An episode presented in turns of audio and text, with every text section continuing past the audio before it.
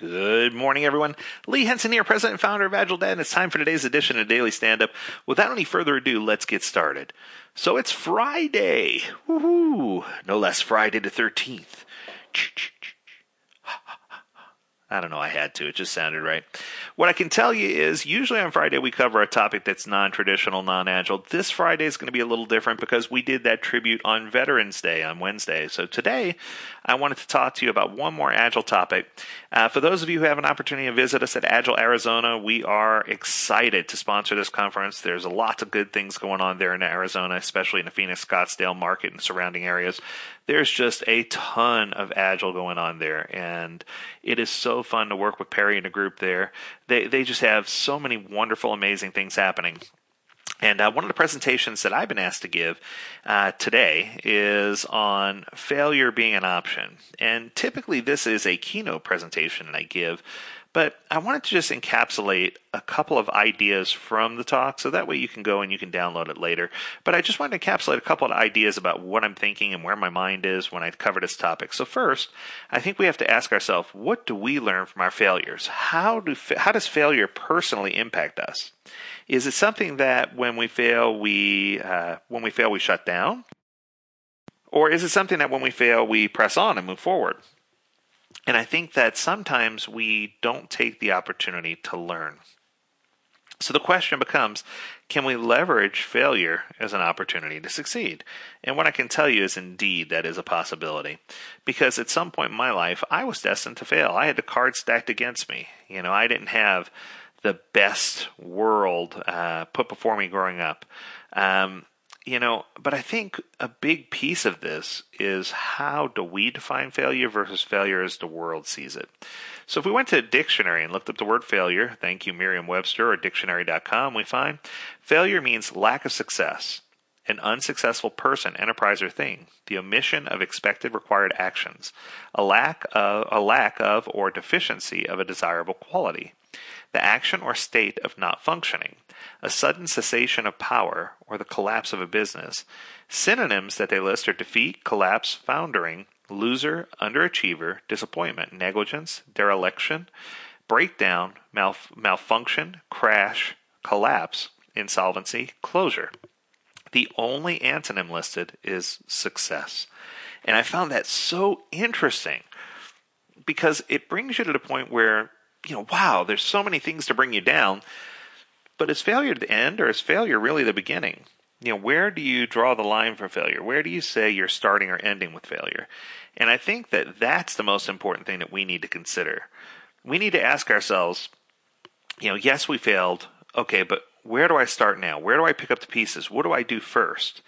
And I think this requires us to think differently. We need to change. You know, something in our mind needs to change. Something needs to to trigger. And the key here is only you can decide to change your mind. A lot of people say, I'm going to wait for this outside factor to happen to change my mind, or I'm going to wait until this happens, then I'll change my mind. And it never works that way, right? What you have to do is you have to tell yourself, I can change my mind and I can change my path. So I think it's, you know, we, we did the quote just yesterday about failure breeding innovation and innovation breeding success, but you have to find your true path. Have you taken time to discover exactly what you were destined to do? You know, where where are you on your path to success and how do you see success?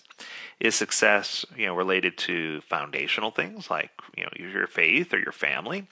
Is success li- uh, linked to wealth or to popularity? it, You know, how do you hone in and you know uh, understand what what drives you to success what makes you the stronger person what what causes you to re-identify and to adjust right? What what causes you to pave your way? What vision do you have about where you're trying to go? You know and part of this means you got to focus on the physical you right? Uh, I remember that um, there was one person in my high school that used to always get picked on for being overweight, and um, I'll never forget the day that he stood up for himself when someone was picking on him. And he looked this person straight in the eye and he says, Yeah, I'm fat and you're ugly. I can lose weight. There's no change in ugly. And I just thought that was the greatest comment ever, right? You know, and he focused so much more time and energy on his physical strengths, and he went on to become a great athlete. And uh, post high school, he went on to college and continued to play uh, college ball and, and went on to really have a successful life. And I think part of it was he could have let you know all those things bring him down, but he chose not to. He chose to address things differently. And I think that the three keys that you need to have success, and this is something I often deliver uh, as a keynote presentation. One is you need something to believe in, whether it's a faith or a foundation, or some type of spiritual awakening, or some type of reckoning. You need something that's going to be your rock, your foundation, something that's going to be the power behind what you do. The second thing you need is a story to tell. Now, the truth is, we all have stories to tell, period. And I think that sometimes, you know, we don't look at life and say there's no such thing as a coincidence. You know, a coincidence really isn't a coincidence. I think that everything that happens in our life was meant to happen. It's part of what creates the fabric of our story. And it's our responsibility to take the fabric of our stories and intertwine it with the fabric of other people's stories and create a beautiful tapestry called life. It's a matter about what doing what you can do to make a difference, right? And asking yourself, how can I change the world? You know, if I had the ability to have children, what would my great grandchildren say about me? Once I'm long gone, what would other people say about me? And I think that sometimes, you know, would you leave a legacy behind or, or would you easily be forgotten? I think sometimes we focus so hard on now that we miss the opportunity to leave a legacy behind. And I think it's just so important for us to do something to change the world, to do something to make a difference, to do something to stand out. And that can be a series of little things or it can be one big thing. But you need to set the goals, and that's that's key number three. You need to set an achievable goal.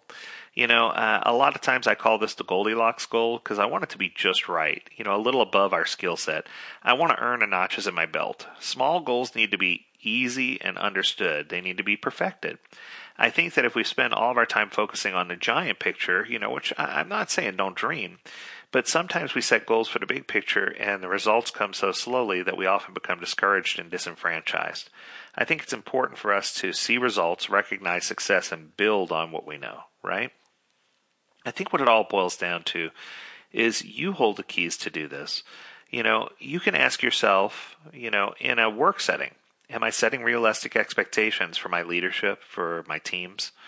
Am I behaving in such a way where I understand what Parkinson's law is and I'm not allowing, you know, extra time just to have the work be bloated? Am I behaving with truth and honesty and following the Scrum values? Am I practicing safe radical candor and creating environments of psychological safety? Am I surrounding myself with people that I trust? and you know people who work hard and who are smart and they don't have to spend all their time there to get the job done because I know they're going to say what they do and do what they say. Um, are you surrounding yourself with people who are more articulate than you are, who can really project and do things differently so that you can have that success? And I think the key there is to understand that you need to work smarter and not always harder, right? But I think the challenge for you today, the challenge for you this weekend, pull out a notepad, write this down if you need to. Ask yourself, what is your dream? Do you dream big? You know, and, and, and this one sounds so funny. I call it the Peter Pan. What do you want to be when you grow up? Or do you even want to grow up at all? Right? It sounds so silly, but I think that you need to ask yourself these questions. And then third, you need to say, I'm not going to let others rule my destiny you need to control and own who you are and where you're going. And I think that's a powerful thing that you can do. And you can write down that commitment to yourself. Write a contract and sign it. That you're no longer going to let others rule your destiny, that you're going to take control. And the last one is a famous quote from Walt Disney dreams really do come true, right? And I think that it's so important for us to understand that if you can get to the point where you understand your dreams and you understand that you know dreams do come true, I think that's going to be a powerful tool for you to leverage going forward. Um, you know, this weekend is going to be amazing. I can tell already. There's so many good things happening in and around where I am. Uh, and I, I, hope that you have an opportunity. If you, if, if you didn't have an opportunity to visit the conference at Agile Arizona, that's okay. The conference presentations will be posted online. But but I wanted you to really you know, get ahead and ask yourself, am I doing the right things as an organization? Am I making the right decisions? Am I pulling the right triggers at the right time? Am I uplifting and inspiring other people? What am I doing to make a difference? There, there's so many things that you could be doing. And I think that, you know, that's the challenge. So the challenge is, you know, ask yourself, you know, how can I change where I am personally? And what does that mean to me, right? What does that mean to me? How can I build on what I have? And it's it's shocking But sometimes we don't see the trees through the forest, right? We're just so dead set on what we're doing that we, we often don't see the bigger picture. And I think that you know one of the things that sets Agile Dad apart as a company is we focus on you know an inclusive, pragmatic, humanized, psychology-based approach to help organizations achieve true business agility. You know, what the book says you should do no longer is enough to help you be successful, right?